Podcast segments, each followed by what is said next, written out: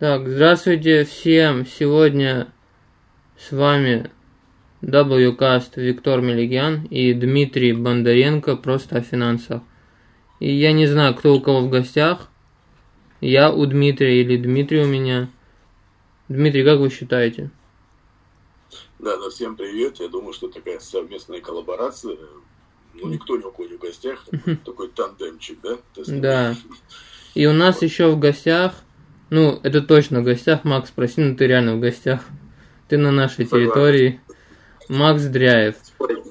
Всем привет. Привет, привет, Максим.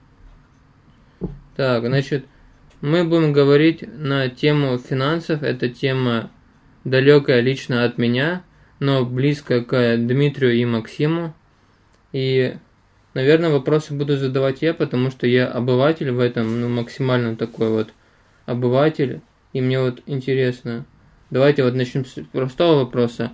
Есть ли деньги в России? Как вы считаете? Давайте начну я. А деньги в смысле какие деньги? Свободные? Свободные Да, деньги? свободные деньги есть. Ну, я думаю, что они есть определенно. Потому что есть и резервный фонд, и деньги заложены по разным всяким строкам. И в бюджете, и в бюджетах, и региональных, и муниципальных, и федеральном. Так что деньги в России есть. Обрадовал. Так, Макс, а ты как считаешь, деньги есть в России? Слушай, ну тут, конечно, стоит, во-первых, отметить, что мы вообще подразумеваем под деньгами. Помню, не- несколько лет назад сидели мы на лекции, и преподаватель по экономике нам сказал, что фактически денег в России нет, как раз таки отвечая на твой вопрос. И взяла бумажку, ну, тысячерублевую, показала нам, что на ней написано билет Банка России, то, что это не деньги, и порвала ее у нас на глазах. Не знаю, склеивала ли она потом ее или нет, но это было, конечно, не по себе от этого. Но, как говорится, все-таки мы считаем рубли деньгами, мы приняты, принято так у нас считать. Ну, конечно, они есть, и их достаточно много.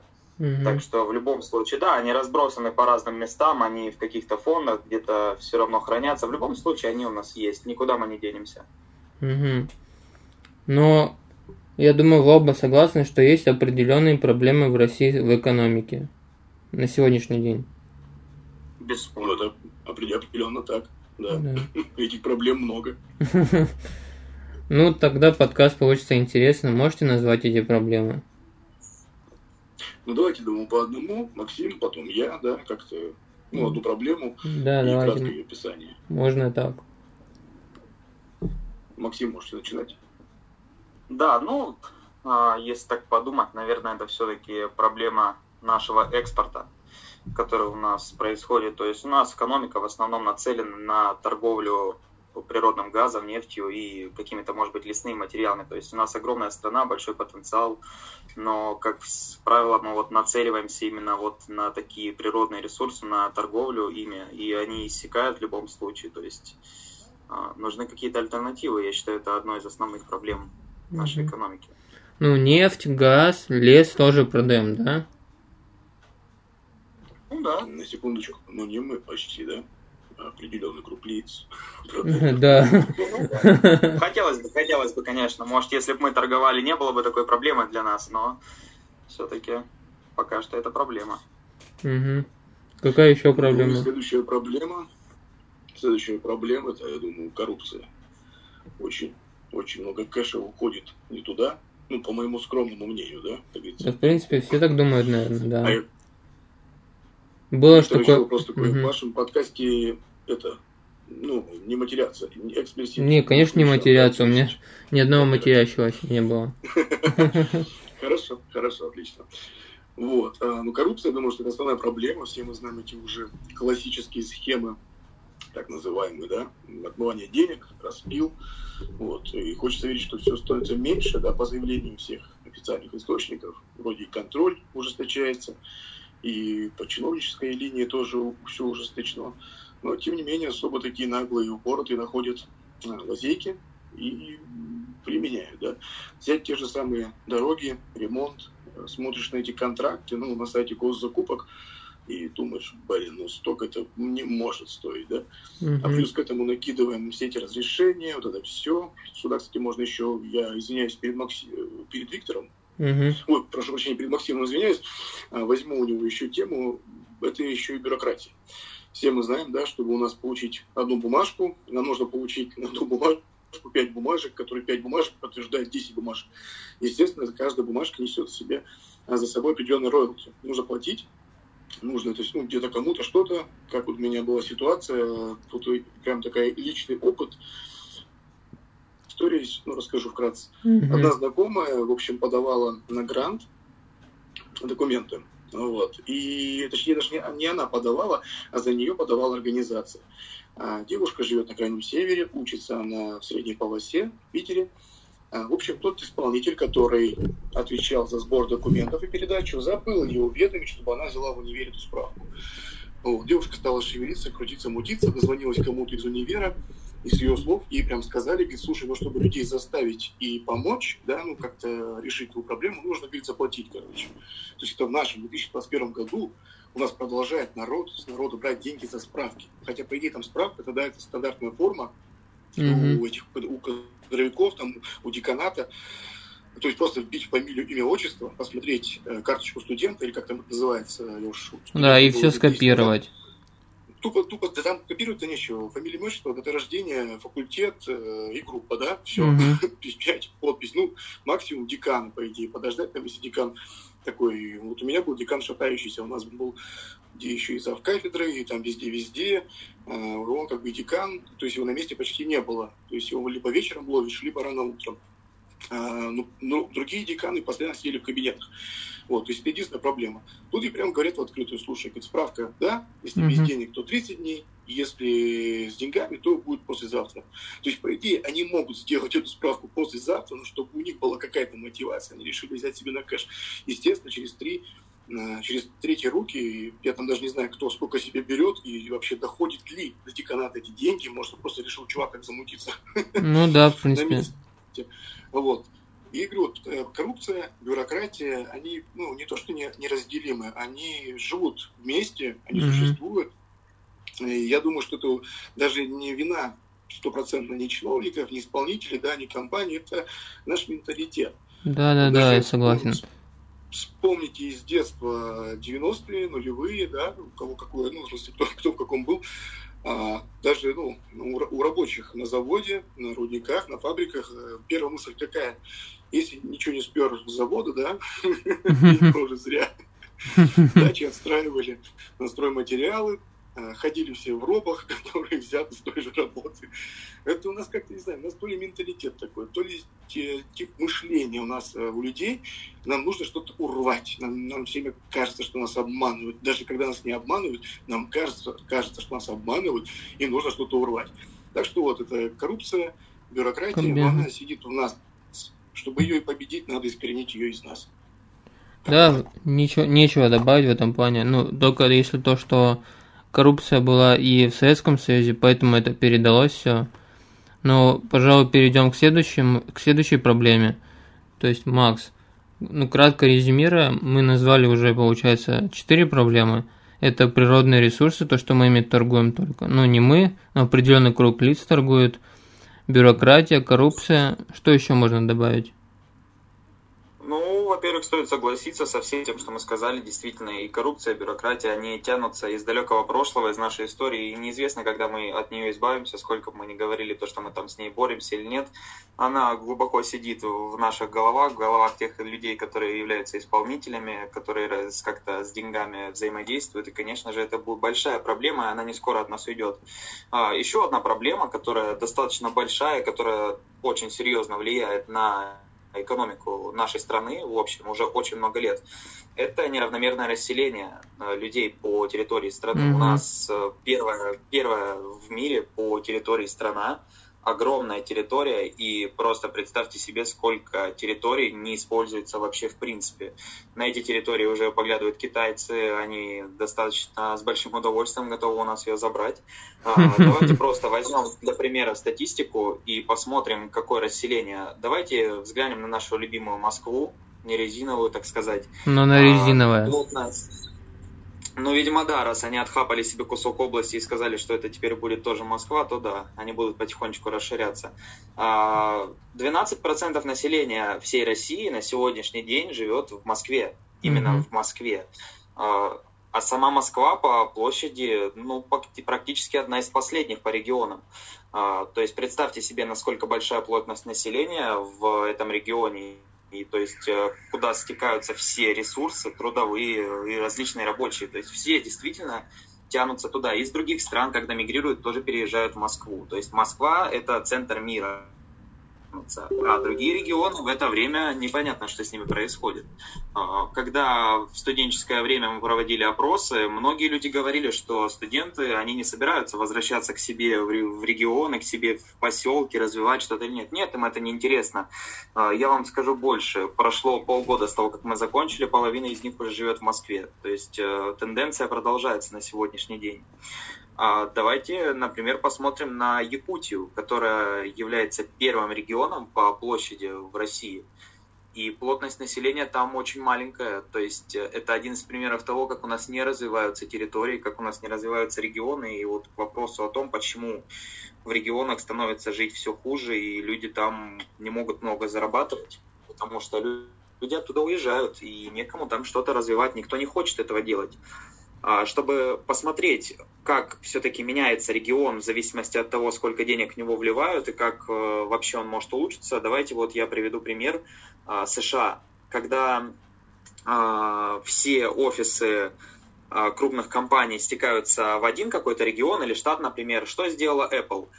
Если мне не изменяет память, они сказали, наш э, генеральный офис будет в Калифорнии. И когда они перевели свой офис в Калифорнию, Калифорния расцвела и на сегодняшний день является вообще крутейшим местом для США, где происходят очень многие экономические процессы, где очень большие деньги и вообще э, раньше этот регион или штат, не знаю, как он точно там называется, он не признавался, то есть считалось, что это не какой-то экономический центр США. Сейчас же это наоборот.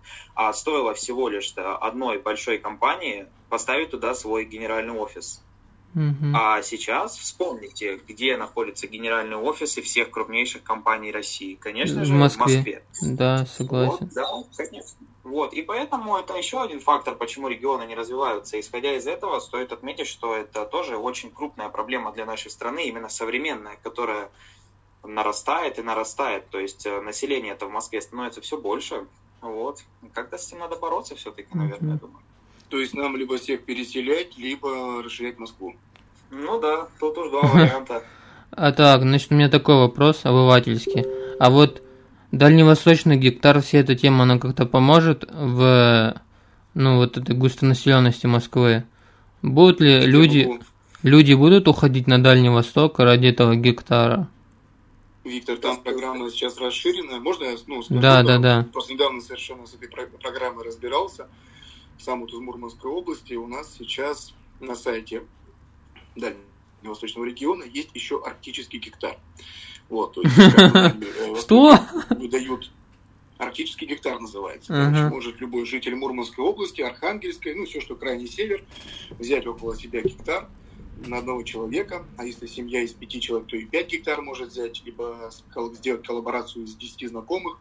В общем, максимум могут выдать 10 гектар по одному uh-huh. гектару на человека. И все. Человек ну, оформляется, там без всяких налогов, без всего. Человек получает землю и должен ее осваивать, короче. То есть он должен либо там сделать бизнес, что-то построить, сарай, либо может под дом, да, под жилое, под жилое все это дело освоить. Но через пять лет он должен, короче, это подтвердить. Вот, то есть, либо вот он здесь, типа, это, сделал фирму, ООО, поставил склады, как-то все, либо там еще как-то осваивать, там прям законами определено. Но у нас фишка такая, то, что в нашем регионе вот город Кировск, где у нас Фосагра, горнодобывающая компания, горнолыжный курорт, вот у нас как туристический центр. А Кировск, естественно, весь был зачеркнут, потому что здесь и предприятия, здесь залежи полезных ископаемых, а это, кстати, одно из, из правил, то есть если есть какие-то залежи полезных ископаемых рядышком, то, естественно, нельзя выдавать людям. Получишь от гектар. Вот. ну да, а вдруг типа нефть пойдет из крана, и тогда что делать? ну, там нефти у нас, конечно, здесь нет как таковой, но у нас здесь апатитовая руда, ну, и другие виды руд, короче. То есть они тоже, в принципе, денег, ценность представляют. Вот, то есть нельзя. Есть рядом город Апатиты. Вот под Апатитами, ну, там на болотистой местности выдавали. Ну, как бы вроде по карте не болото, а по факту там прошелся, ну, там такой себе. Либо там возле гаражей эти заросли кустарников и мусор по гаражники скидывают, вот такую гитару давали. Ну, нет, есть нормальные, конечно, территории, там люди-то расхватывают, я пытался ухватить, но там какой-то был сбой в сайте, у меня так и не получилось. Кстати, с февраля 22 года, это программа Дальнего Востока, да, и сейчас арктический гектар, она распро- распространится на всю Россию, и с 22 года мы все сможем у себя на местах, то есть кто там в Москве, кто в Питере, кто в Ростове, кто там в Екатеринбурге, уже у себя взять этот гектар, то есть с 1 февраля 2022 года эта программа будет действовать на территории всей страны. О. Вот, в принципе, как бы у меня, угу. да, да, да, то есть нужно заранее смотреть, принюхиваться, кто так по кадастрам, кто кому что принадлежит, и где кто, кто себе что взял. Ну, по идее, тут, допустим, а, Виктор, ты из Ростова, да? Как да, да, я и Макс, мы из Ростова. Да, вы у себя можете взять себе по гектарчику, да, 5 лет за него платить ничего не будете. Ну, там, ну, по крайней мере, у нас такая программа. Может, у вас легкая роялти будет, там, налог маленький или еще что. Но, по идее, 5 лет человек ничего не платит, он осваивает все там, э, в соответствии там, с земельным кодексом, с лесным вот этим всем. Э, строите, делаете какое-то предприятие, бизнес, там, элементарно парковку, один делает какой-нибудь там аквапарк, другой парковку, и все. И потом mm-hmm. все подтверждаете, и это переходит к вам в собственность. Либо оформляется аренда, либо вы ее выкупаете, эту землю, но там очень за смешные деньги, там какая-то часть, э, причем почти даже, может быть, опятая, если я не ошибаюсь, от реальной стоимости кадастра этой земли. То есть либо вы долгосрочную аренду берете там на 50 лет, либо выкупаете эту землю. То есть тема хорошая на самом деле, но, как показывает практика, ну, слушайте, вот у меня знакомых, ну, по, и по подкастной деятельности, и по студенческой, и по работе там по различной всей этой ситуации. Очень много знакомых из Дальнего Востока, из Сибири, из Урала, из Питера, из Москвы. Но так скажу, самые активные и деятельные уже давно перебрались реально в Москву. В регионах они не остались. Естественно, они говорят, нафига я буду здесь у себя, ну, грубо говоря, в нашей дыре находиться. Вот. А, ну, слушайте, я пока здесь, на самом деле, тоже была мысль перебраться куда-нибудь в Питер или Москву, но опять же думаешь, что там делать, да, то есть надо прям четко продумывать, что, по идее, как, как и что, какие действия, что ты будешь делать, какой доход, откуда, вот. У нас, на самом деле, в Мурманской области губернатор старается вовсю э, сохранить численность населения, запущена программа «На севере жить» у него, короче, всякие поддержки и бизнесу, и людям, и всем-всем-всем. Там что-то как-то все, всякие созданные инкубаторы бизнеса. Э, людям помогают трудоустройство. Ну, народ все равно потихонечку свинчивает. Даже за последний месяц уехало три моих знакомых. Вот у нас с работы уволилось два айтишника и один юрист. Один в Казань, другой в Новосиб, третий в Москву. Вот. Куда потеплее. Ну, нас, видишь, видишь еще климат здесь такой дурацкий. У нас полярная ночь грубо говоря, три месяца, два. А, летом у нас солнце не садится, у нас полярный день летом, прям солнце ходит по кругу и ночи нету. А зимой постоянно ночь, солнце из горизонта не встает. То есть еще это до кучи. Люди, люди устают, люди надоедают, люди уезжают. Вот. Я так что э, продолжение к словам Максима скажу, да, в Москве реально да, центр силы, многие стремятся в Москву, и как людей здесь, э, допустим, на местах, в регионах неважно в каком даже, сохранить, у меня пока даже и предложений-то нет на самом деле. Потому что каждое мое предложение может быть перебито. Ну да, в принципе. В принципе, да, да, да, да. Предложений нет у меня на самом деле пока. Значит, проблемы есть еще какие-нибудь такие конкретные? Как вы думаете, Максим? Слушай, ну думаю, что все наши проблемы-то в основном крутятся вокруг вот этих, которые мы сейчас назвали. Они нам сразу в голову а, пришли. Они, мне... Да, они сразу, они вытекают из этого, да? Да, и я думаю, вот от этого уже все растекается и потихонечку вот начинает нарастать и нарастать. А в любом случае эти проблемы есть, э, как бы да, но мы не отчаиваемся в любом случае, продолжаем что-то делать. Вот видишь, например, по гектарчику мы с тобой в Ростове-то сможем скоро взять. Слушай, я-то как обрадовался. Приятно, что мы Дмитрия встретили, и он рассказал эту тему. И... Да. Не, на самом деле это уже закон федеральный извиняюсь, перебил, закон федеральный подписан, там все уже постановление, просто этой темой очень активно интересовался вот в сентябре, в августе, сентябре, в октябре, прям все там уже ну, законодательно закреплено, что с 1 февраля 2022 года, можете прямо сейчас погуглить, увидите. Вот. Единственное, там Москва будет не вся, ну, естественно, там все, все, все расхватали на года вперед, и Питер не весь. Ну, прям, ну, как бы там мало будет участков. А обычная средняя полоса, обычные регионы, я думаю, вполне себе можно будет ухватить. Кстати, по проблемам хотел бы добавить еще у нас э, о наболевшем, это инфляция. Вот, это то, что неоднократно mm-hmm. в моем подкасте тоже обсуждаю с своими слушателями, что нифига она не, не 4%. И в 2020 году, когда я записывал подкаст в декабре про прогнозную инфляцию, я как бы, ну, ерничал, что там Набиулина прогнозировала 4%. вот, по факту все 8. Но это 8 в сухом остатке, то, что нам ЦБРФ говорит. Естественно, фактическая инфляция, она гораздо выше. Вот, она гораздо выше и гораздо больше. И еще я бы вот, пенсионный фонд упомянул, наш любимый всеми. Mm-hmm. Это тоже одна из моих тоже идей фикс. Я бы на самом деле не отправлял бы деньги в пенсионный фонд. Я бы много чего куда не отправлял. Просто мы как-то посчитали.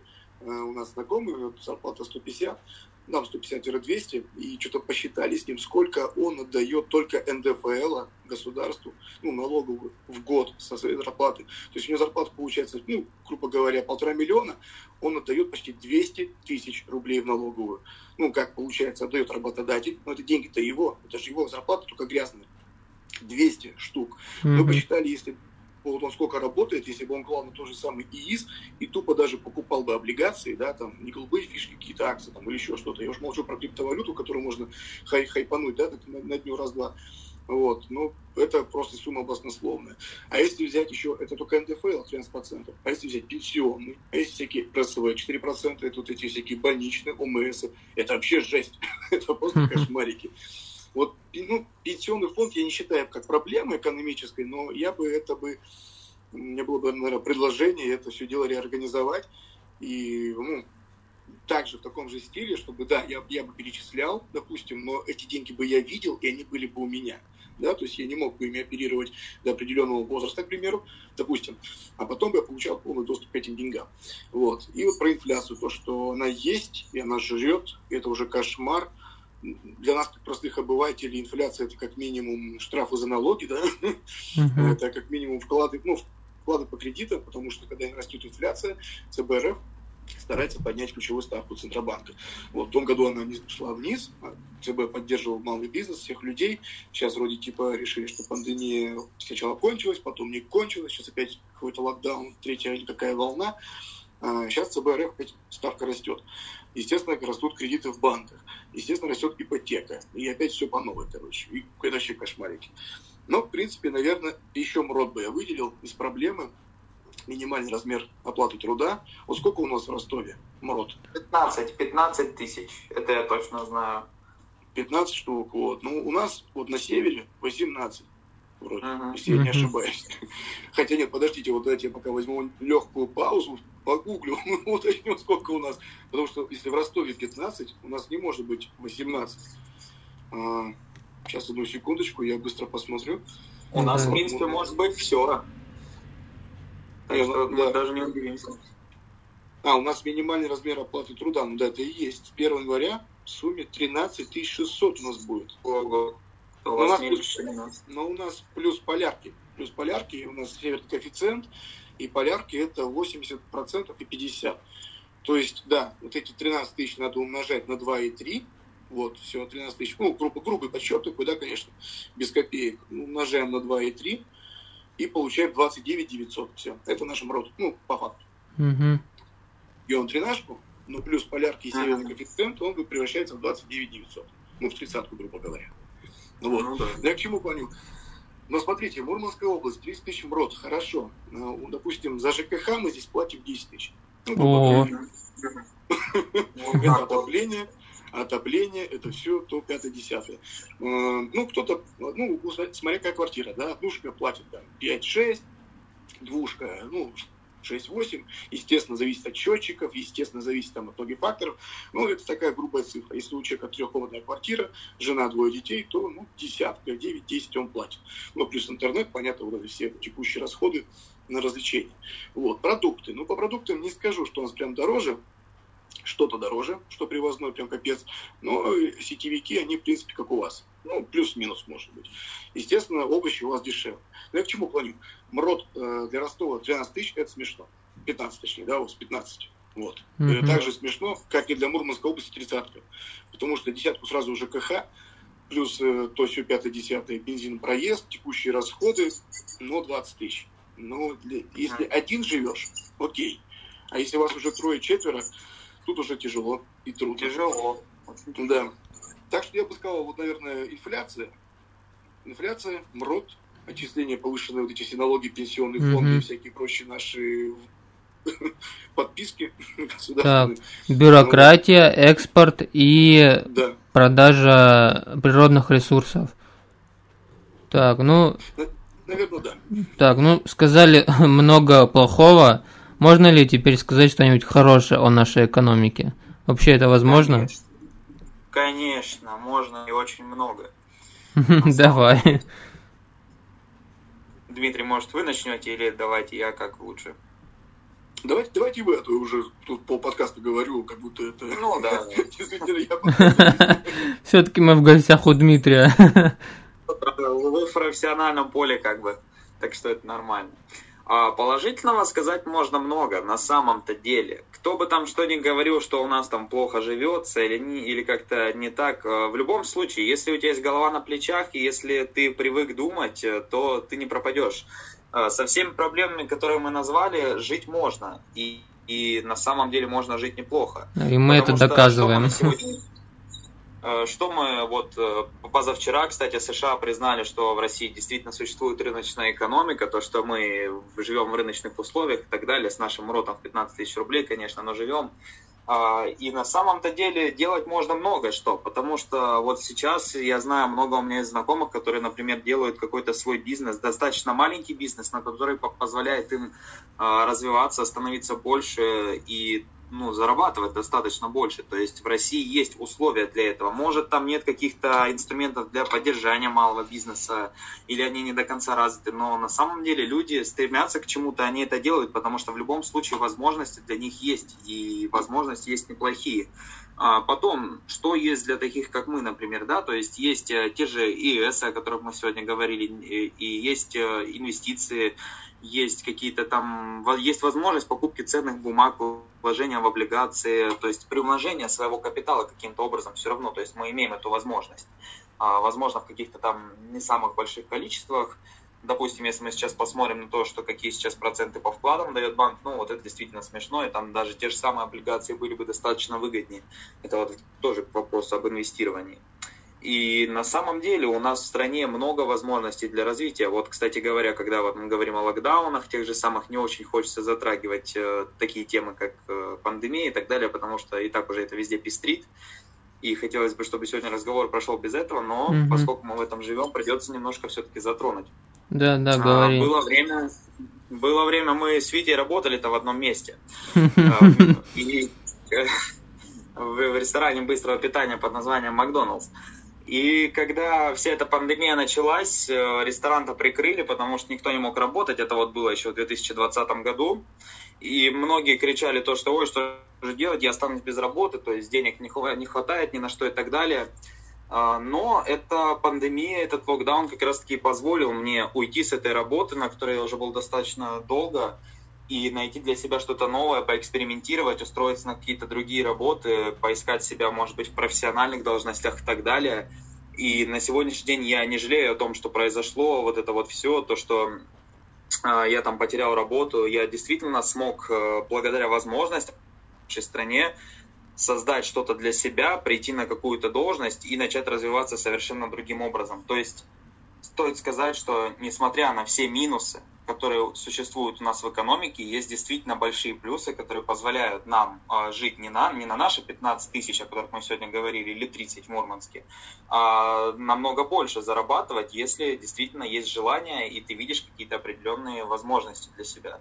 И это круто, действительно круто, потому что, ну, плохо живет только тот, кто об этом говорит. Тот, кто уверен в том, что завтра у него все будет хорошо и развивается, он в любом случае найдет для себя возможности и будет становиться лучше каждый день. И в наших условиях, в наших рыночных условиях, в нашей экономике это действительно возможно. Нужно просто, так скажем... Жить можно, жить можно, если ты об этом думаешь, да?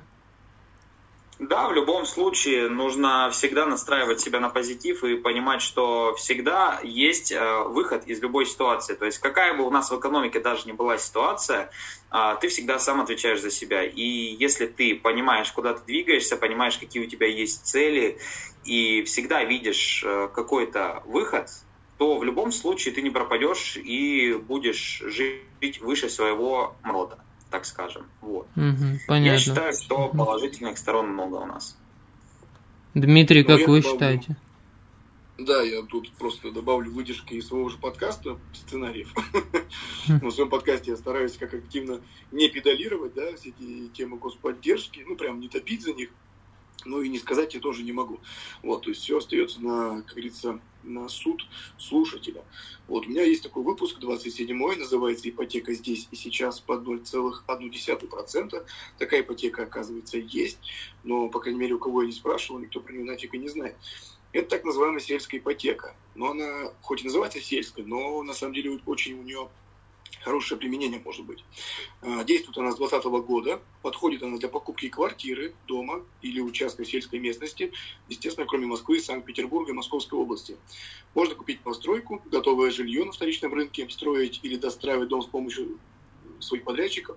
Жилье должно быть в нормальном состоянии со всеми коммуникациями, да, то есть не домик и толчок на улице, а чтобы все было и свет, и канализация, и все-все.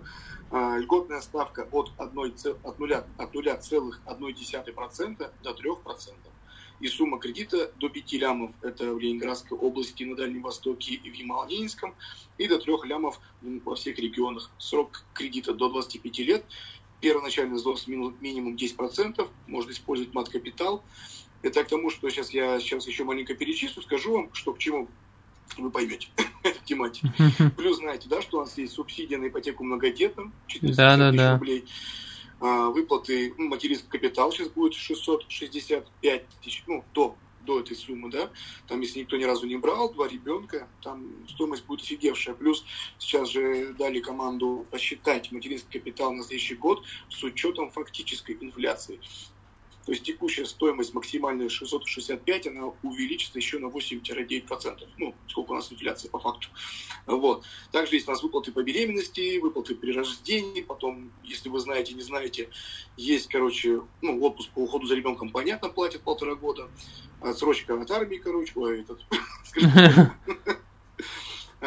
эти всякие на, погребение, короче, эти, если, допустим, ушел мужик сейчас в армию, жене платят деньги, угу. и очень много всяких поддержек. Я к чему это все клоню? Жить это, конечно, можно. И у нас вот этих всех моментов очень в стране много. Я даже возьму всякие гранты, поддержку. Сейчас знаете, да, что можно отучиться на айтишника а, в любом, любой школе либо университете с 50% скидкой субсидий от государства.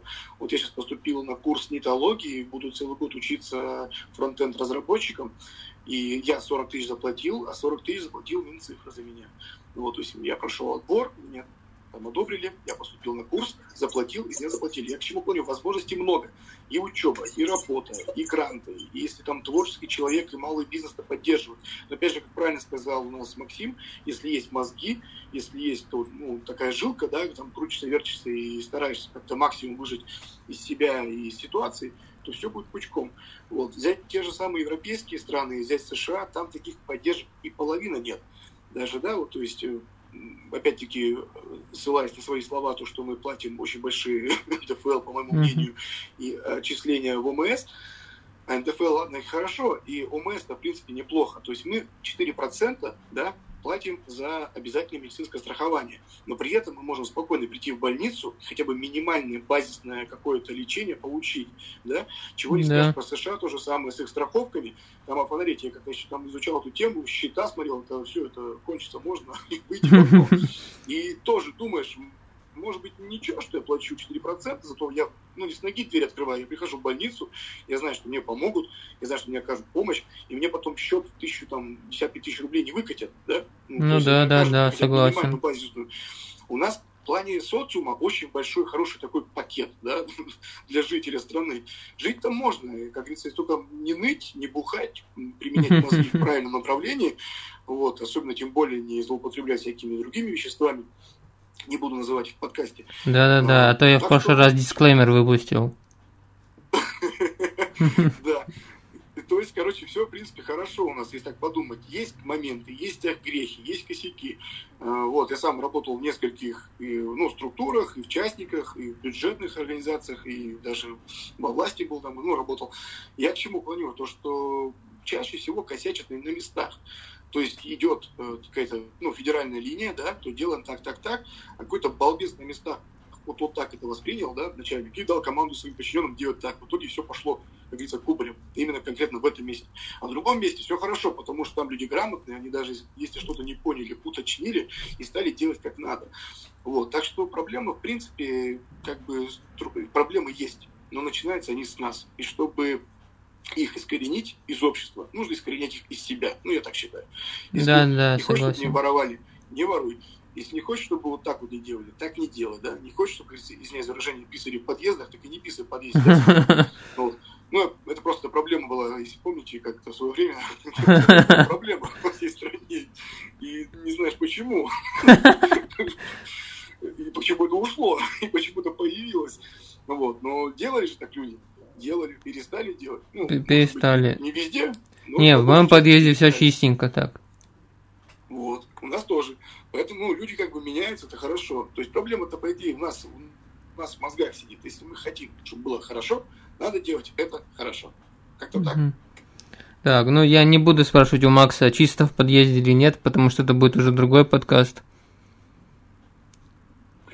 Я, я, я бы спросил. Макс, у тебя чисто в подъезде?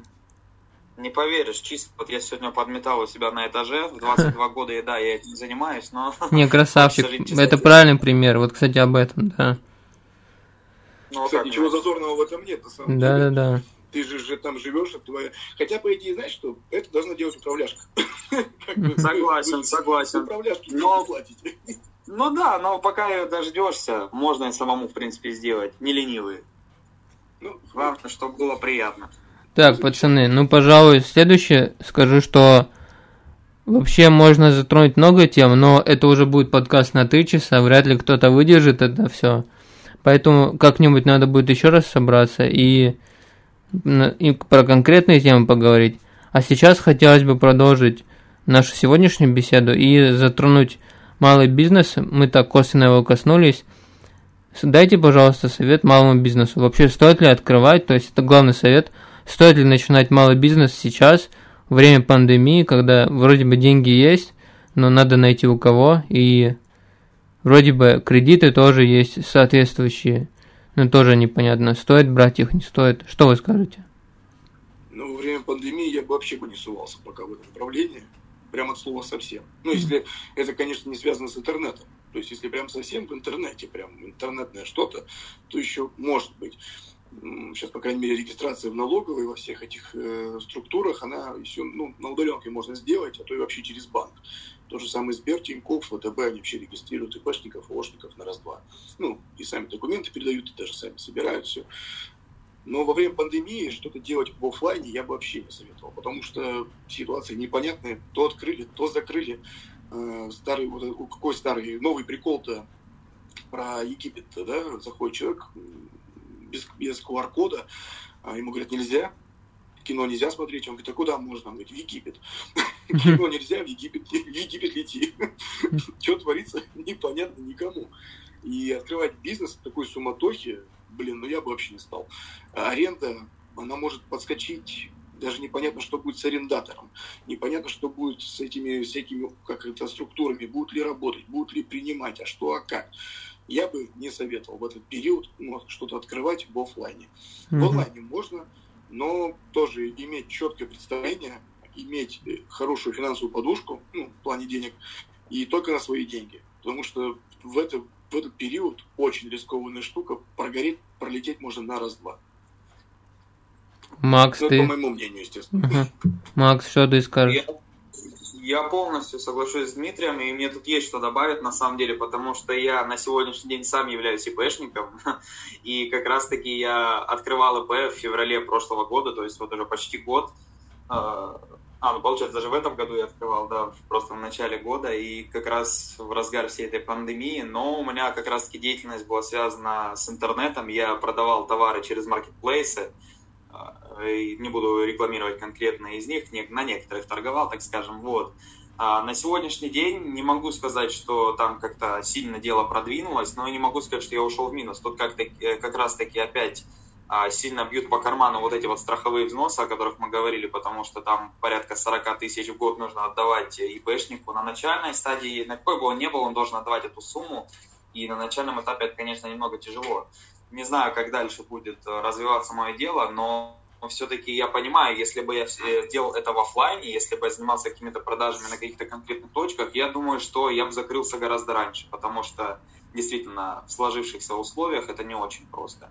Mm-hmm. Если у вас есть какой-то действительно бизнес-план, если у вас действительно есть личные средства, потому что сейчас, опять же, брать кредиты это достаточно рискованно, особенно для каких-то стартапов или новых дел, а если у вас есть какой-то действительно крутой бизнес-план, вы его продумали, у вас есть э, ребята, с которыми вы можете его развивать, и это, возможно, связано как-то с IT, с интернетом, то почему бы и нет? Нужно брать и действовать, а, несмотря на то, какое сейчас время, потому что я получил большой опыт от деятельности как индивидуальный предприниматель, я достаточно много сделал, то есть опыт появился, и я понимаю, что с этим опытом можно идти дальше и делать что-то большее. А, потому что сама идея была у меня в голове много лет, и вот я просто взял и сделал. И я понял, что чем больше я затягивал, тем меньше у меня, возможно, могло бы получиться. И поэтому, если есть какие-то перспективы, которые вы видите, то нужно брать и делать, но, конечно же, осторожно и с умом, чтобы не прогореть. Ну, конечно же, мы не можем знать, прогорим мы или нет, но пробовать все равно нужно. Так, следующий вопрос, пожалуй. Если Еще есть... можно добавить? Да, да, да, можно. Москвы, то, что в том году-то, помните, там они... Да, и, да это было и в Москве, и в Екатеринбурге я читал, и в Мурманске, там на местах было, не, ну, было, было несколько ситуаций, когда сами арендодатели, которые ну, сдают э, недвижимость в аренду, стали просто ну, ценник взвинчивать и, и еще и душить этих ребят, которые хм. и так там еле старались, там всяко выкручивались, да, как тоже картинка сейчас гуляет в интернете, заходит чувак, э, стоит бармен, и он такой, типа, у вас, говорит, водка есть? И ему бармен отвечает, говорит, слушай, это говорит, теперь не бар, а зоомагазин. Что тебе, котик? Ну, народ, он крутится, вертится, но арендодатели стали завышать ценник. То есть платил человек 20 тысяч, к примеру, да, там, ну, 15 с квадрата, там, десятку, в Москве, имею в виду, а, к примеру, просто цифры. И он в два-три раза взвинтил, чисто потому что стало хреново жить. То же самое в Екатеринбурге. Было повышение полтора-два раза. Тоже потому что вот народ, что-то у него там не пошло, у него несколько дел, несколько бизнесов, один там прогорел, другой не очень, третий на нуле. Ну, вот он решил на аренде как-то себе компенсировать так сказать, кассовый разрыв заполнить, да, вот. И так что в офлайн бизнесе там очень много, там и коммуналка та же самая, и налог, ну, это, это арендная плата, да, плюс то, то все пятое, десятое, плюс люди, да, либо сам стоишь, либо люди стоят, им еще платить надо, вот, естественно, плюс эти все антиковидные меры, проверки, масочный режим, блин, вообще дурдом. Но на самом деле я бы сейчас прям вот прям совсем не сувался, естественно, ни в каком виде, только если в интернете, вот действительно. И то аккуратненько, прям очень-очень-очень, и смотреть, как там что, какую нишу вы заходите, как, какая там, какое насыщение, да, вообще там, может, там капец этих товаров фиговая гора, и вас просто даже не заметят. Вот. Либо на рекламу она будет бухивать, а реклама сейчас стоит у нее недорого, ой, недешево, очень дорого реклама стоит. Вот, поэтому всем совет, пока переждите, посмотрите, покопите, я не знаю, полезьте в инвестиции, поизучайте тематику, пока туда. Вот, по, по малому и среднему предпринимательству, если вы уже ИПшник, то здоровья, счастья, успеха, желаю пережить. Если только думаете, то еще пока думайте, не залезайте. Так, ну, наверное, будем подходить потихоньку к концу. И последний вопрос, который я лично хотел бы задать – но если у вас будет что-то добавить в итоге там или сказать, добавьте обязательно. В общем, сейчас многие дома сидят и многие думают заняться э, изучением криптовалюты, инвестициями. Ну, что из этого спекуляция, что из этого работает ну, в реальной жизни? На чем можно заработать? Ну, кто? Максим? Максим. Ну, давайте я начну, да. И тут мне действительно есть что сказать, потому что за последние четыре года я прошел большой путь. Ну, не могу назвать это большим путем относительно, так скажем, вообще всего, что я делал раньше. А в инвестициях в крипте действительно я покопался, в крипте что-то понял, очень много не понял, очень мутная тема на самом деле. Тоже можно целый подкаст ей посвятить, на самом деле, ведь обязательно советую тебе mm-hmm. взять в работу эту тему, она очень интересная, и там можно поговорить о многом. А, честно, могу сказать, что отчасти все является спекуляцией, потому что за все это время много с кем удавалось поговорить, с людьми, которые инвестировали достаточно большие капиталы, которые инвестировали достаточно немного, как, например, я.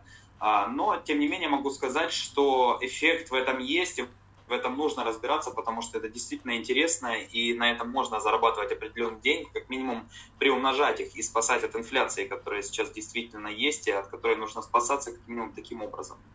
А, когда пандемия начиналась, на инвестициях я потерял не стану скрывать, порядка 30 тысяч рублей, наверное, потому что вот как раз-таки пытался спекулировать или делать что-то в этом роде. И это стало для меня большим уроком. После этого я действительно начал более подробно во всем этом Максим, разбираться. перебил. А ты шар- да. шортил, шортил с маржиналкой? А, ну, и чест, честно говоря, такое было. После этого я решил этим больше не заниматься. Понятно. А, да, была, как бы, были как бы обычные инвестиции, то есть на обычном инвестиционном счете просто, так скажем, продал не вовремя, потому что психология инвестора была не до конца развита. Ну, в принципе, и сейчас это вот как раз-таки промежуточный совет в данной теме, что если начинаете заниматься инвестицией, а, занимайтесь своей психологией, потому что психология инвестора – это, наверное, самое важное, что вы можете иметь, когда вы приходите на рынок, потому что продать не вовремя и через день увидеть, как э, бумага, которую вы продали, взлетела на 10 или 20 или даже 50 процентов, это очень больно, чем если бы вы сидели в этой бумаге и просто смотрели, как она там немножко у вас падает и корректируется. Поэтому это вот такое. И, кстати, тоже очень хорошая тема, можно посвятить только одной лишь психологии инвестора. Вот. А что касается инвестиций, это круто, и на этом можно зарабатывать действительно. Что касается крипты. Крипта – это очень сложный вопрос, а, и я ей тоже занимался. У меня получалось на ней как зарабатывать, так и терять, а, потому что это лес непроглядный, в котором нужно очень много разбираться. Это совсем не инвестиции, не те инвестиции, к которым мы привыкли в ценные бумаги. Это что-то большее, что-то новое, но это вот на данный момент, я считаю, действительно самая настоящая спекуляция. Потому что нет людей сейчас у нас, допустим, в стране, точнее, ну или есть очень мало, которые готовы там вкладываться в какой-то криптопроект и просто держать там долго свои деньги. Они просто могут дождаться, когда там цена подскочит и просто продадут какой-то криптоактив, актив, например, там биткоин или еще что-то в этом роде. А, и хочу сказать, что в крипте тоже очень интересно разбираться, но на это тоже нужно очень много времени. И как-никак все-таки, вот Витя, отвечая на твой вопрос, крипта это самая настоящая спекуляция на сегодняшний день, учитывая то, что у нас э, законодательство по крипте совсем не проработано и непонятно, как, например, а, инвестору в крипту платить налог да, с прибыли, то есть совсем его, непонятно. Можно ли, и перебью, Максим, его вообще да, как такового почти нет. Mm-hmm. Внесу свою лепту, по крайней мере, тут проходила информация, э, чиновникам с текущего года иметь криптовалюту вообще нельзя. Да, все, кто да. хоть, хоть, все, кто хоть как-то относится, потому что криптовалюту не отследить реально. Через нее можно такие дела творить. Так что это, к слову, о законодательстве, оно пока ну как сказать, э, культурно, да, деликатно. Оно не проработано, да, оно пока еще не доработано, до конца не продумано, и я не знаю, будет ли вообще продумано, потому что криптовалюта, она на то и криптовалюта, за это ее все и любят. Это анонимность, да, по большей части, это ну, не да. следить, ничего. Поэтому не знаю, это очень опасный рынок, но при этом этот рынок, мне кажется, сам себя и может задушить вот этими всплесками, вот этими истеричностями, да, вот а, эмоциональными взлетами и падениями, это вот отталкивает обычного человека, который думает, нафиг, нафиг мне это надо, да, зайти поиграться, ну, да. что-то да. получить, получить здесь и сейчас, но при этом я могу ничего и не получить. Более того, я читал историю возникновения этих криптовалют, мы с вами также можем создать криптовалюту, да, опубликовать там, правда, ну, не то, что прям на раз-два можем, там нужно сидеть, работать, ну, ботаника пригласить, там, айтишника, чтобы все делать, но можно. Но при этом мы можем типа провести вот это ICO, да, вот это крипты, чтобы она была на бирже, чтобы люди несли деньги, и при этом мы с вами можем сидеть, пить виски, да, одним вечером, и просто такие посмотреть на курс валюты сказать, ой, хватит, да, выводим, и просто к чертям ее, по идее, закрыть. По факту, да, вот выплатить, закрыть сделки с людьми, все, что свыше, ну, разница курса забрать себе. И как бы ничем не закрепленный инструмент, ничем не подкрепленный. Это, правильно сказал Максим, чистая воды спекуляция, это никакие не инвестиции.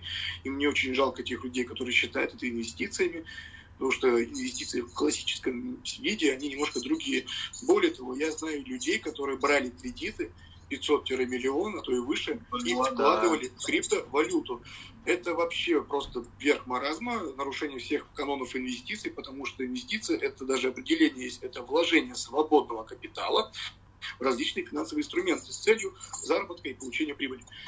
А тут люди берут кредиты и просто их отдают. Я не знаю, что лучше, отдать финика, либо в какой-нибудь сетевой маркетинг, да, либо... Я не знаю, компания Да-да-да. Так что я ну, не поддерживаю криптовалюту, я за ней наблюдаю, да, это что-то новое.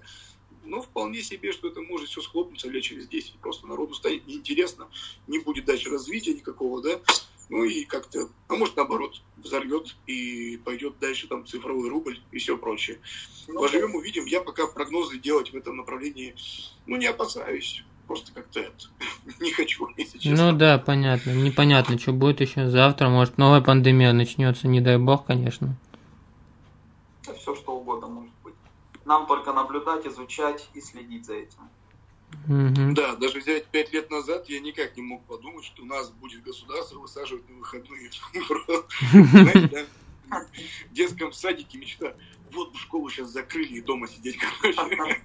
Вот мы вернулись в детский садик. А тут с работы, получается, идите, отдохните неделю.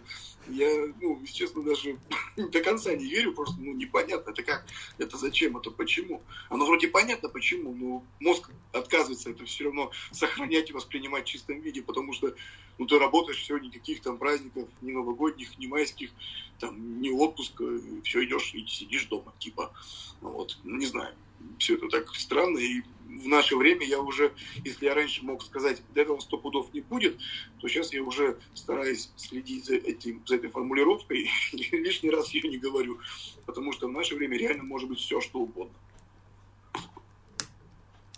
Так, понятно. Ну, пожалуй, я хотел закончить, но может вкинуть еще одну фразу, ну, не знаю, есть такая фраза «кашу маслом не испортить», я спрошу вас – что нельзя сделать за деньги? Вот лично вы что не сделаете ради денег? Ну, это можно такой... отвечу патриотично? Да, можно. За деньги я даже родину не продам. Вот так. Хорош. И родных, родных, семью, друзей, ну, в общем, близких. Угу. И родину. Вот. Как говорится, знаем песню Слима, если знаете, не знаете, любить родину, да, и тех, кто руководит, это не одно и то же. Родину я люблю, своих близких уважаю, ценю, и за деньги я это ну, никогда не продам. Ни за какие деньги. Угу. Макс? Соглашусь, полностью соглашусь, потому что действительно, когда наблюдаешь за подобными ситуациями, когда там люди, ну вот казалось бы, в фильмах только такое бывает, а ты в реальной жизни, бывает, замечаешь, что люди там за деньги готовы настолько низко упасть, что действительно могут там предать и своих родственников, и близких друзей, потому что правильно говорят, где начинаются деньги, там заканчиваются родственные и дружеские связи. И я согласен, что за деньги я бы никогда не стал делать что-то подобное, подставить кого-то или еще что-то, потому что действительно, ну, у любого человека есть потребность в деньгах, но еще больше, мне кажется, у любого человека должна быть потребность в чести и достоинстве, которой, с которой ему идти до конца. И никакие деньги не перекроют то, что ты там можешь сделать ужасное что-то. Поэтому нужно всегда а, идти с чистой головой и не падать э, ниже, чем ты можешь упасть ради каких-то денег. Вот. Тут я сог... Подписываюсь под каждым вашим словом. Добавить нечего, пожалуй, на этом закончим. Мы уже проговорили час. Спасибо вам обоим. Спасибо Диме. Послушайте его подкаст, очень интересный парень. Ну, как парень, я не могу сказать парень, я его хотел на имя отчество называть. Нет, просто, можно просто Дима. Какое отчество? Дима просто о финансах, очень интересный подкаст у него. И Макс Дряев, у него есть блог о криптовалюте, о инвестициях. Я оставлю все ссылки в описании. И всем спасибо за прослушивание. Всех люблю, обнимаю.